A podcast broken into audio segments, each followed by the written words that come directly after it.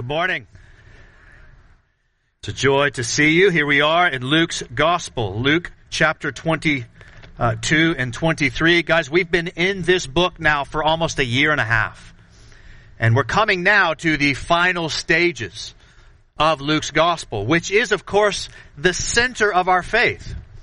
These accounts that we're reading, all of the Old Testament promises come together. Our faith is here at the heart of these passages. Luke has been writing to this lover of God, Theophilus, that he might have certainty regarding the things that he has been taught. And we're reminded, right, that the things that he have been taught is about the king and the kingdom. That's what Luke is about. That's what the Bible is about. Someone asks you what the Bible's about. Bible's about the king and the kingdom. The king is Christ. And the kingdom is the redemptive rule of Christ among the nations. Christ the King, His redemptive rule, and for the next few weeks, guys, we're going to be thinking about all of this, how all of this is accomplished. And so these events, again, are the center of our faith. They are the center of the message of the Bible. And we saw just two weeks ago Christ transition. Remember that old covenant meal, the Passover? He transitioned it from the old covenant Passover meal into the new covenant communion meal. Remembered of Christ cleaning out the temple, saying it should be a house of prayer for all nations, and he stayed and taught. And so here we see this transition begin to move along. Jesus has told us time and again that he is going to be handed over, that he was going to be mocked, and that he was going to be crucified as a sacrifice for many. We've seen that. He's been telling us that time and again. And we're seeing it all come to fruition.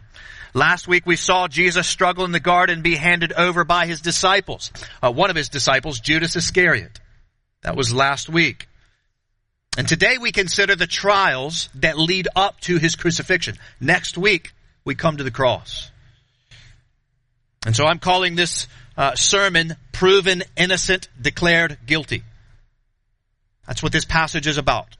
The point that Luke wants to make for us is that Christ was innocent so that we might be declared innocent. But he took our guilt, though he was innocent.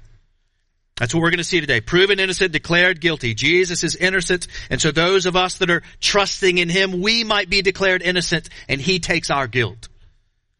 And so as we walk through these heavy verses today, I want to keep, I want you to keep this passage in mind, beloved. As we walk through this verse, I want you to keep in mind Hebrews chapter 1 verses 1 to 4, which says, long ago and at many times and in many ways.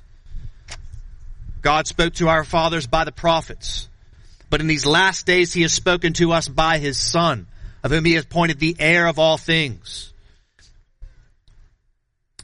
through whom also he created, or he sustains the universe. He created the world. He is the radiance of the glory of God, the exact imprint of his nature, and again, he upholds the universe by the word of his power. Friends, this is the one that we're going to read about. The heir of all things, the creator of the world, the radiance of the glory of God, the exact imprint of his nature, the one that upholds the universe by the word of his power will go on trial by sinful man. And say nothing other than the truth about who he is. And why? Because he loves his father. And because he loves you, Restoration Church. Don't lose sight of those verses as we walk through this. And so last week we saw in chapter 22 verse 54, friends, so as to not distract you and not distract me, I'm going to do something I've never done. I'm going to close my Bible. All right. It's flipping around. I have the verses right here. All right. You keep your Bibles in front. It's going to help me. You're going to be helped. Keep your Bibles open. Always keep your Bible open. When a preacher closes the Bible, that's a bad sign. But I have the verses right here. Okay. okay. That's going to help me. I needed to say that so as to appease my own conscience. Uh, all right. We saw last week in chapter 22 verse 54 that Jesus was led away from the garden. Look back in verse 54 because you have your Bibles open. Verse chapter 2 verse 54, Jesus was led away from the garden of Gethsemane and he goes to the high priest Caiaphas' house. That's where it is. It's, he's at Caiaphas' house. Now we know from the Gospel of John there's one step that Luke doesn't record before he goes to Caiaphas' house, and he goes to Caiaphas' father-in-law's house, Annas. Annas is a former high priest, and Annas questions Jesus about what he's been teaching. And Jesus says, just go talk to the people that I've been teaching out in the open. That was the first trial of Jesus. We come now, uh, but now, as we mentioned, he's come now to Caiaphas' house. It's sometime after midnight on Friday, early in the morning. The Passover meal, the songs, the prayers, the denials of Peter, the, the abandonment of the disciples, all of that is just hours behind him.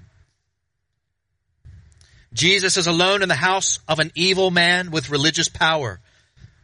The cross is so near now that we can almost see its shadow in these moments. And through the night, there at Caiaphas' house, false accusation after false accusation after disagreeable testimony comes up through the night as Jesus stands there, listening to all of these lies. Through the veil of darkness, the religious elite have tried to figure out a way to destroy Jesus, and they're trying to come up with their path, and they have it now, as we will see in a moment.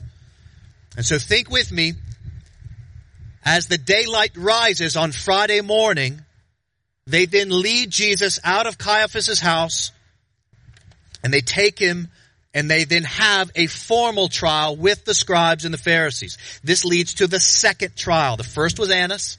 Now here we are at the formalized second trial. In verse 67, they ask the question that they believe will condemn Jesus. If you are the Christ, tell us. Christ means anointed one or Messiah. What we call the Old Testament or the Old, or the First Testament, it teaches and still teaches that there's going to come this kingly figure in the line of David and Abraham that would be sacrificed to take away the sins of his people. That's the Messiah. That's the Christ. And the council is asking if Jesus believes that he is that one of whom the scriptures prophesy. And again, Jesus has taught this out in the open. This is no secret. He's not trying to hide from this. Do you guys remember way back last year, Luke chapter 4 verse 21? Remember there where he stood up in the synagogue in a meeting just like this one and he read from Isaiah 61 and he said, read that passage that said that the one is going to come to proclaim liberty to the captives. And remember what he did? He sat down and said, this has been fulfilled in your hearing. Jesus has taught openly that he is this Messiah. And so just as he told Annas, he told these people, uh, these people, this council, uh, that there's no secret as to what he has done, and so that explains his hesitancy, his hesitancy in verse 67. It explains it. It reflects that he's told us that he's not going to throw pearls to swine. He understands, Jesus understands this council, don't lose sight of this, this council is not interested in the truth. They are only interested in affirming their previously held beliefs. Therefore, as he says, whatever I say is not going to make a difference. Jesus knew that. He then utters the final words that would make his identity crystal clear, if it wasn't already, to those council, to those in that council. And that word, those words are, are crystal clear and important for us to think about. Verse 69, Jesus says, in that council, but from now on, the Son of Man will be seated at the right hand of the power, power on of God. But from now on, the Son of Man shall be seated at the right hand of the power of God. What he says there, guys, is a quotation from Daniel chapter 7 regarding the Messiah. And I want you to notice the assumption that the council makes in, res- in relation to his response. He talked about, Jesus talked about that it was the Son of Man, right? And then look at the question that comes out from the council. Are you then the Son of God? See, the council makes an equation that we too should make. That the Son of Man is the Son of God. They knew that and so should we. And Jesus says, in relation to that question, are you the Son of God? He says, you say that I am. You say that I am. Now you guys may think, as I sometimes do when I read this passage, that Jesus is being coy with his response. But listen, the response of the council makes clear that they understood that Jesus was making himself clear to say yes. It's true. I am that one. And that was it. That's all they needed to condemn Jesus. They believed that Jesus was uttering blasphemy and blasphemy was punishable by death. They had their way to get him out of the way. Try to put yourself in that position of that council and you might be tempted to agree with their assessment of Jesus. I mean, just look at him for a minute.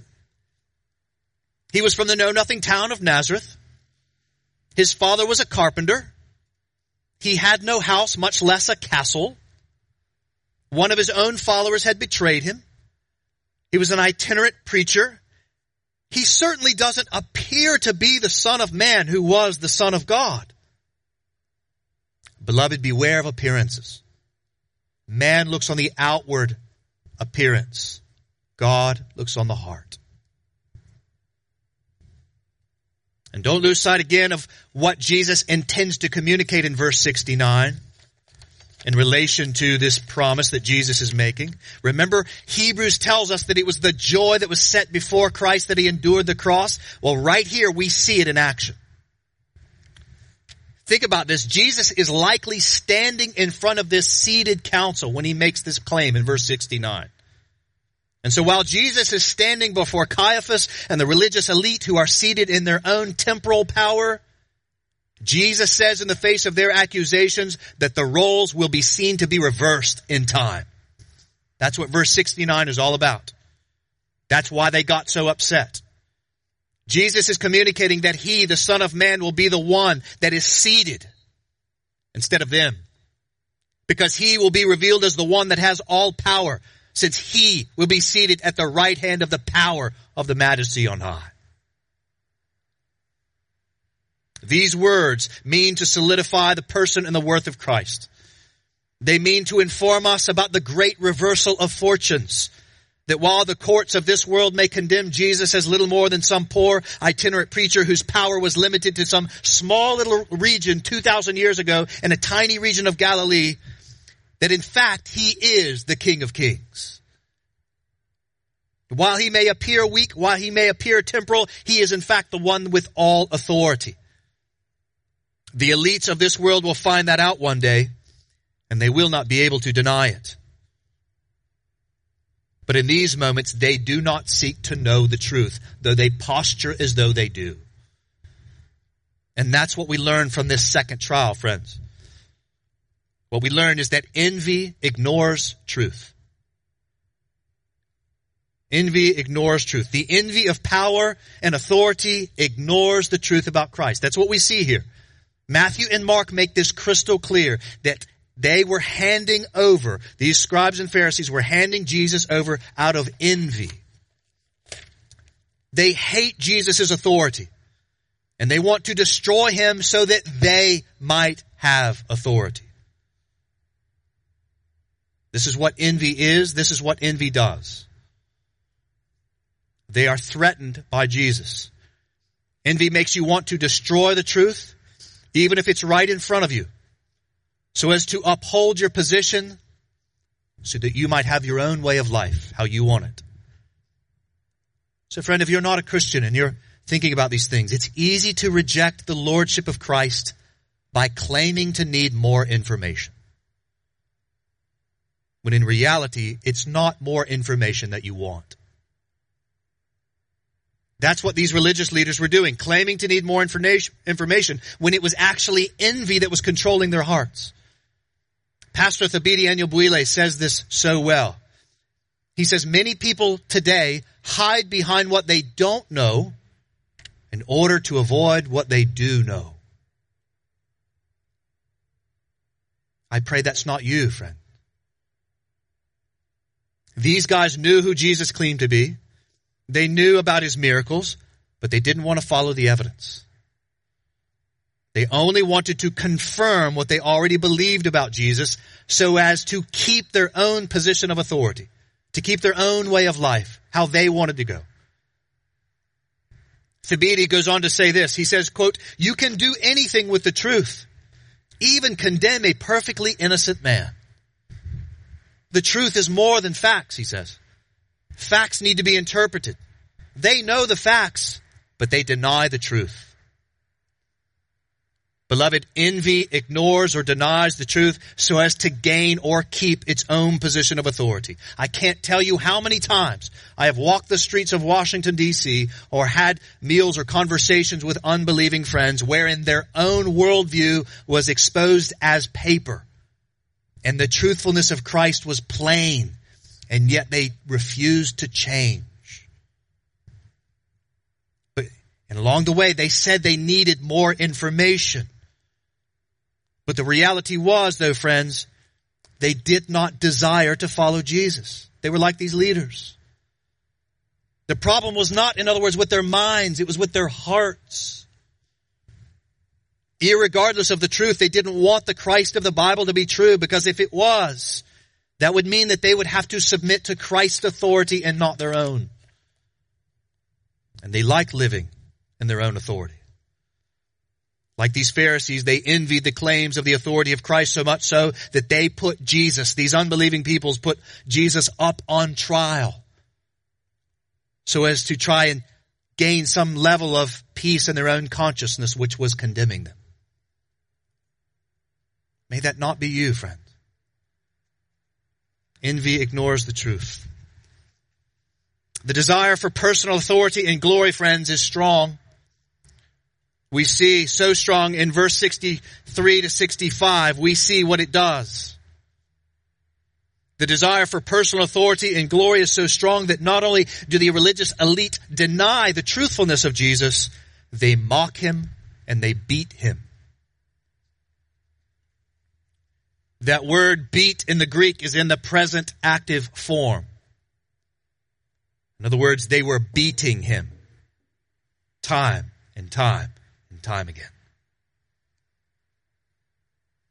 They blindfolded him and they mocked him about his prophetic ability.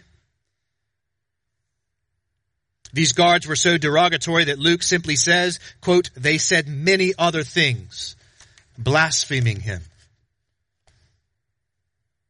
Try to imagine that scene. And as you do, friends, let it not be lost on us that this is the one that created the world and upholds the world by the word of his power. That's the same one of whom they are mocking and beating. They are beating and blaspheming the one that made them and sustains them. This is the heart of every man. This is the heart of me. This is a part of us. Apart from the grace of God. This is how much Jesus loves his Father. This is how much Jesus loves us, his church.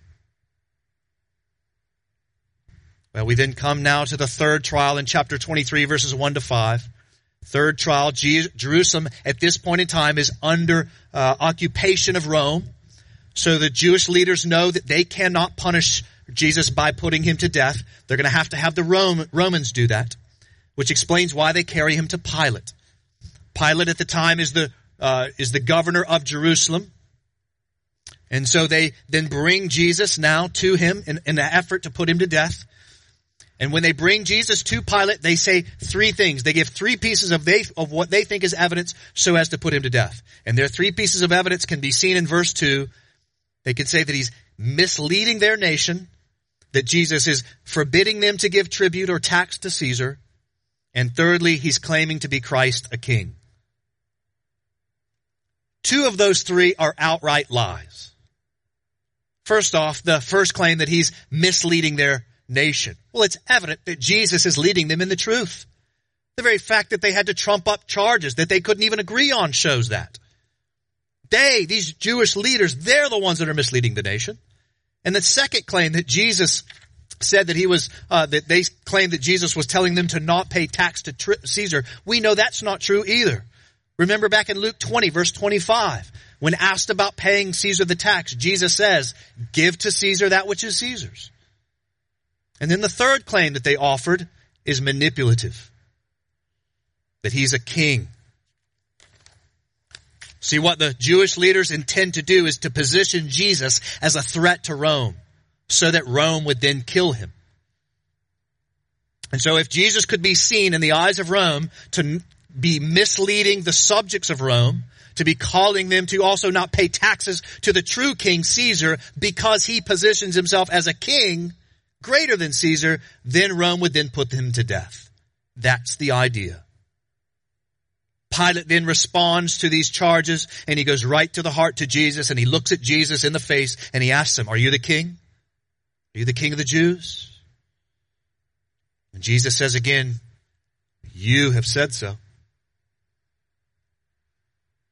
Pilate responds to the leaders and the crowds and he says, I find no guilt in this man. Remember guys, don't lose sight of the narrator, Luke. He's trying to communicate no guilt in this man. Now, in relation to Pilate's claim there that there's no guilt, this is going to be a theme of Pilate. We'll come back to this in a moment. But in order to understand Pilate's assessment, guys, it's important that you recall what is written in verses 63 to 65 of chapter 22 again. And you also need to recall Jesus' general silence in order to understand how Pilate is coming to this conclusion, other than the fact that Jesus really is innocent. Remember that Pilate is looking at a man in Jesus in these moments. He's looking at a man in Jesus that is so badly beaten up that Isaiah says of him that his appearance was so marred beyond human semblance and his form beyond that of the children of man. In other words, he was beaten up so badly he didn't even look like a human being.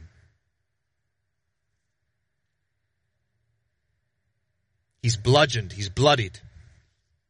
And since Jesus seems, does not seem to be interested in fighting his enemies, he's, Pilate can then easily dismiss this all as a sham. He knows Jesus is innocent.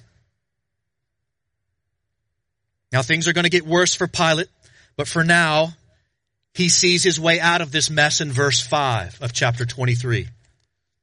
He says there, it says there, but they were urgent. That's the crowd, or that's the leaders. They were urgent saying, he stirs up people of the people teaching throughout all Judea from Galilee even to this place.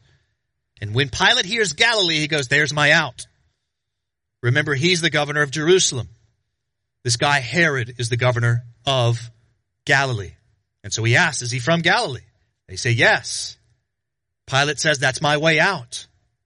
I'm going to hand him over to Herod. And by the way, guess who happens to be in town today? Herod.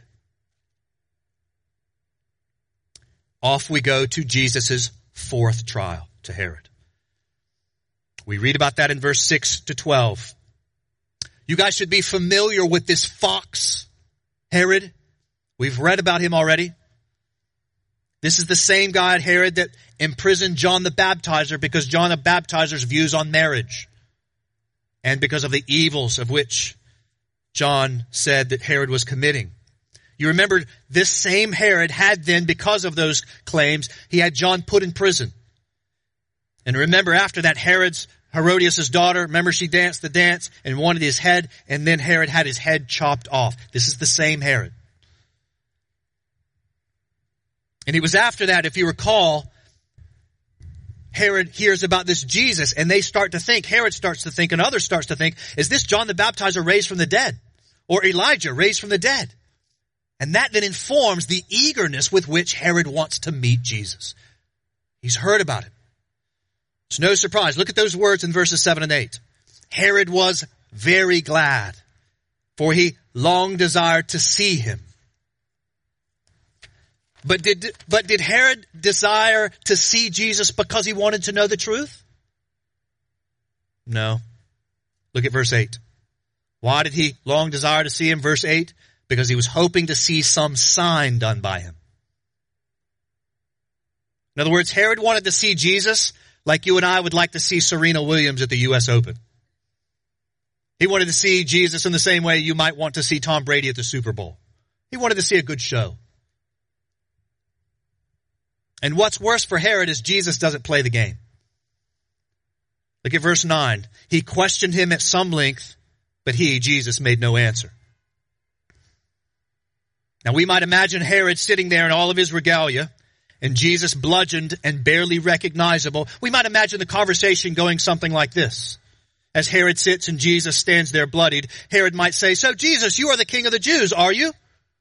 And Jesus responds in silence. Herod might say, Here, Jesus, take my goblet, turn it into a piece of stone. And Jesus responds, unlike those horns, in silence. Silence. Herod, we might imagine, say, come now, Jesus, I've heard so much about you. You have raised the dead and you've healed the lepers. If you're so powerful, show me something. Do something. Show us your power, power, your might. Show us something. Show me your authority. And Jesus responds in silence. Nothing. Since the text tells us that Herod goes on like this at some length, we might imagine that it goes on like this for upwards of an hour. Remember, it's still morning. It's not yet noon on Friday. It's been a long night. But with Jesus' silence, we see Herod and his soldiers get so agitated that they not only accuse him, verse 11 says they vehemently accuse him. They treat him with contempt and they mock him. Arraying him, it says, in splendid clothing, making fun of him. We can only imagine the insults that are hurled at Jesus in these moments. Maybe it went something like this. Something like, you claim to be a king, you're nothing, Jesus. Or they laugh at him. you claim to be a king, you're nothing. and Jesus is silent. As he has that splendid clothing and he walks out of the room, as he leaves in that room in that regal clothing, his blood staining the fabric of that regal clothing, he goes on to his next trial and again he does so having said nothing. Friends, beware of treating Jesus like a hobby to entertain you. Beware of treating Jesus like a guru that is there to give you your best life now. Beware of waiting on Jesus as Herod does to give you what you want when you want it and how you want it. Friends, Jesus did not humble himself and take the blows of his enemies in order to amuse us or to give us our own personal ambitions that contradict his. No, sir. That is not why he came to suffer. So as to entertain us and just give us whatever it is we want. As Jesus was silent before Herod, friends, he will be silent before all of those that treat him with contempt until the day when he comes and speaks judgment upon all those that attempt to use him for their own fancies. Jesus is not a toy for your own amusement. He is the King of kings. Well, Herod sends Jesus back to Pilate and Pilate calls the religious elite back together again. And this time, notice he brings in the people. And he says to them a second time, uh, in what might de- be deemed a fifth trial, a kind of brief trial in verses 13 to 16. Jesus says, as they kind of bring them all back together, you told me this man was misleading the people, and both me and Herod find no guilt in this man, nothing deserving death. Every time you see an author repeating things, you should pay attention, and here we find again the innocence of Christ. Pilate says to all the crowds and the religious leaders, listen, I'll punish him and I'll release him. Once again, Pilate tries to get away from the truth before him, but it won't work. It never does. You cannot escape the truthfulness of Christ, no matter how hard you try to create some middle position. We then move to the sixth and final trial, the ugliest one of them all, as if they were an already already ugly. This sixth trial is what we might call the trial of the people.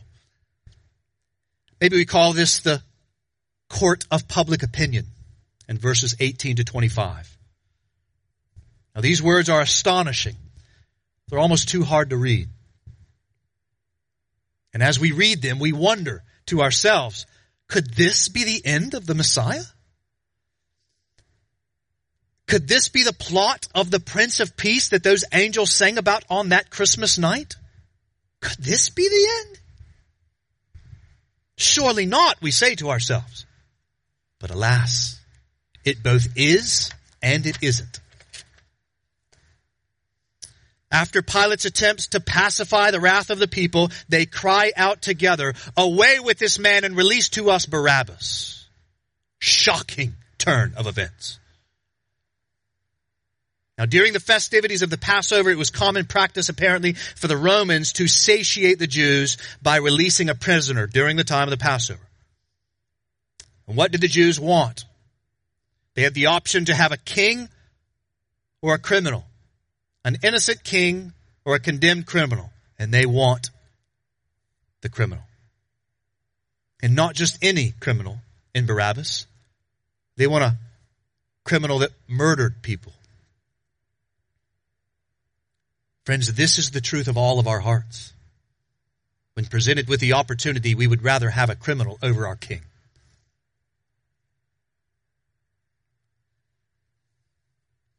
Again, Pilate tries, desiring, look at those words, desiring to release Jesus. He's desiring the right thing. No, friends, that desire is not enough. But the crowds keep shouting, crucify him! Crucify him! Anger in their hearts.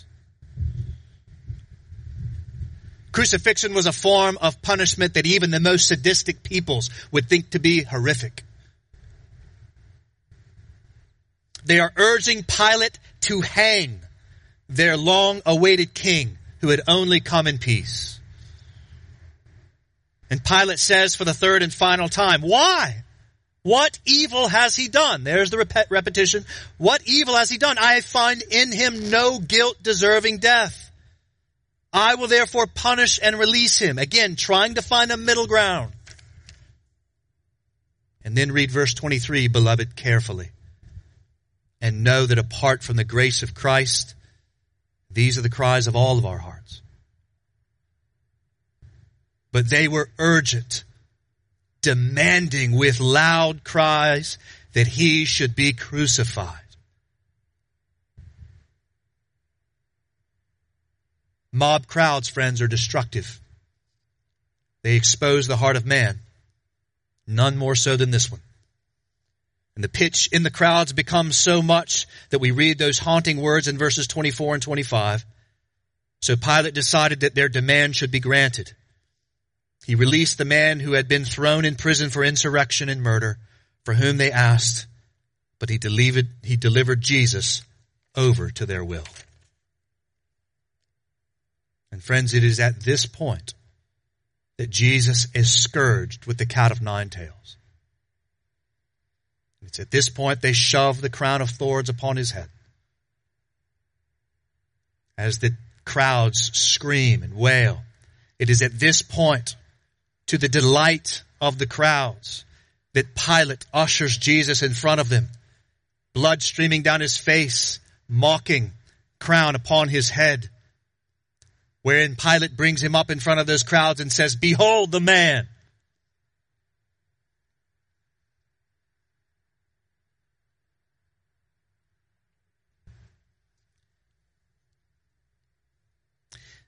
Pilate attempts to absolve himself by washing his hands before the people. It's just before noon on Friday, and away Jesus goes to carry his own cross and be crucified, having been proven innocent but declared guilty. And so as we have been warned about the religious elite who envy Jesus and his, and, uh, his authority, as we have been warned by Herod who saw Jesus as entertainment, beloved, may we also be warned by both Pilate and the people. Pilate knew the truth. He knew that Jesus was innocent. He even desired to release him but he didn't have the courage to do what ought to be done. Like we've seen before, he feared the people more than he feared God. He may have washed his hands in an effort to appease his own conscience, but that will not be enough in the face of God. May we learn, beloved, from the cowardice of Pilate and resolve ourselves to be courageous in the face of the throngs when they demand that they, that we bend the knee to unrighteousness. May we be courageous on that day. It may cost us our jobs. It may cost us our safety. It may cost us our lives. Unlikely so, but it may. But beloved, know that from the first martyr of Stephen in the first century to the dozens of Christians that today will be murdered for Christ, the blood of the church screams out, Christ is worth it. Christ is worth it. His kingdom, Jesus' his kingdom is not of this world. Therefore, we should not expect to find a home here. We should expect, like Pilate, to be bullied to get with the program by the crowds. To get with history where history is going. We're going to be encouraged to bow the knee to the will of man and to crucify Jesus. But beloved, we must not do it. We cannot try and find a middle position to carve out our way to be at home here and at home in the kingdom of heaven. We will have to choose to follow Christ or follow the crowds. And pray, beloved, pray that we would have the courage to follow Christ and do so together in love and patience. And more so, pray that we would love Christ more than the world Learn from Pilate, beloved. Learn from Pilate and be courageous for the glory of Christ. And also learn from the crowds. They wanted Barabbas, not Jesus. They wanted a criminal, not their Christ. Those crowds were worked up, listen, those crowds were worked up by leaders who used them for their own glory. And so, beloved, follow men and women that lead you in the paths of righteousness for the Lord's namesake and not their own. Be men and women mighty in the scriptures. Be men and women mighty in prayer. So that you might discern when false leaders try to effectively trade Jesus for Barabbas. And so in order to do this, beloved, you're going to have to stay not only close to the word, not only close to prayer, but also, beloved, you are going to have to stay close to the flock of Christ. The church that he died to gain. You're going to have to be meaningfully part of a local church that loves Jesus and is trying to equip you to stand for the kingdom. You will not be able to stand the cries of the crowds alone. You can't do it. You need the community of faith if you are going to live in the country of faith. But most of all, beloved, trust and treasure Christ. Trust and treasure Christ. Look again for the first time at your beloved Savior. See Him in trial after sham trial, freely going for you. See Him in this ta- text in charge after false charge that is leveled at him. See his accusation after false accusation. See him in the beating after beating, in the mocking after the mocking, and he utters not a word save the truth about who he is and the glory and the power that is set before him. Beloved, this is the love of the Father. This is the love of the Son. This is the love of the Spirit. The Lord Jesus' life of humiliation was not his misfortune. It was his achievement. Recall that he was never a victim in all of this. Recall those words on Pentecost when Peter preached to the Jews. When he said on that fateful day in Acts chapter 2, after the resurrection and ascension, men of Judea, we might say men and women of Washington DC, hear these words. Jesus of Nazareth, a man attested to you by God with mighty works and wonders and signs that God did through him in your midst. As you yourselves know, this Jesus delivered up according to the definite plan and foreknowledge of God. You crucified and killed by the hands of lawless men. It was according to the plan of God before the foundation of the world had happened. And so, beloved, from Annas to Caiaphas to Pilate to the chief priests to the scribes to Herod, all the way to the people, as they laughed at him and they beat him and they falsely accused him and eventually crucify him, at no point were they ever in control. Yet they were responsible. It was all done according to the definite plan and foreknowledge of God, so that you and I would see the heart of our sin but all the more that you would see the heart of the God that we rebelled against. That God so loved the world that he sent this son into these sham trials and into this crucifixion. The creator of the world, the one that upholds the universe, was even doing it as people were beating him. He was upholding those people that were beating him. He became silent and like a lamb was led to the slaughter. He was led so that you and I would not have to be led to the slaughter. So that we might come home to God. So that we would know His life and His love. All of this was done in accordance with His good and free and glad and happy plan. And so therefore, as I conclude here, friends,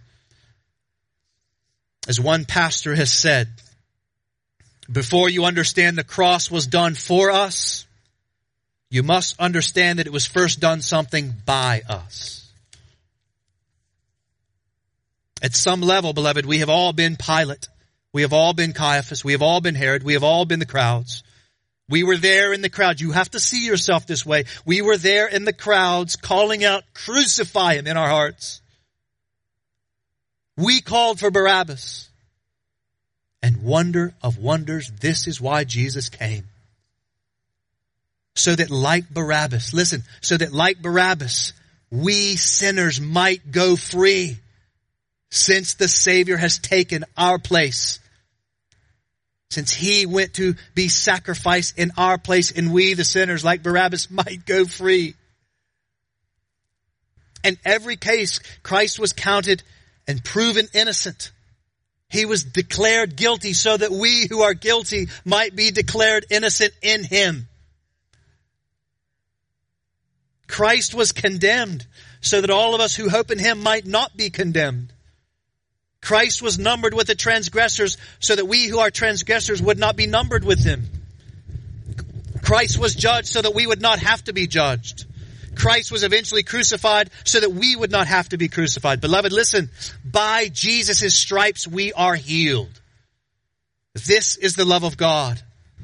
This restoration church is your savior, your king, your gospel. Listen to me. Don't follow Caiaphas. Don't follow Herod. Don't follow Pilate. Don't follow the crowds. Take up your cross and follow Jesus.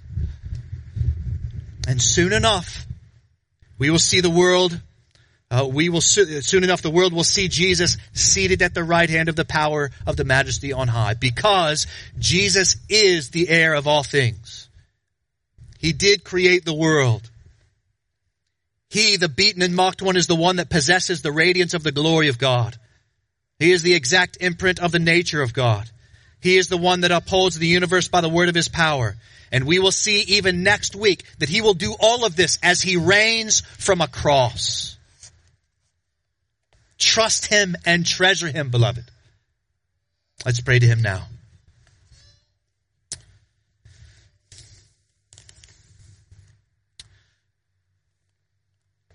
Lord God Almighty, we give praise to you this day. Jesus, we praise you that according to the definite plan and the foreknowledge of you, you entered into the world to be treated as a criminal so that we might be treated as though we were not, even though we are. We thank you for this glorious testimony, Jesus. We praise you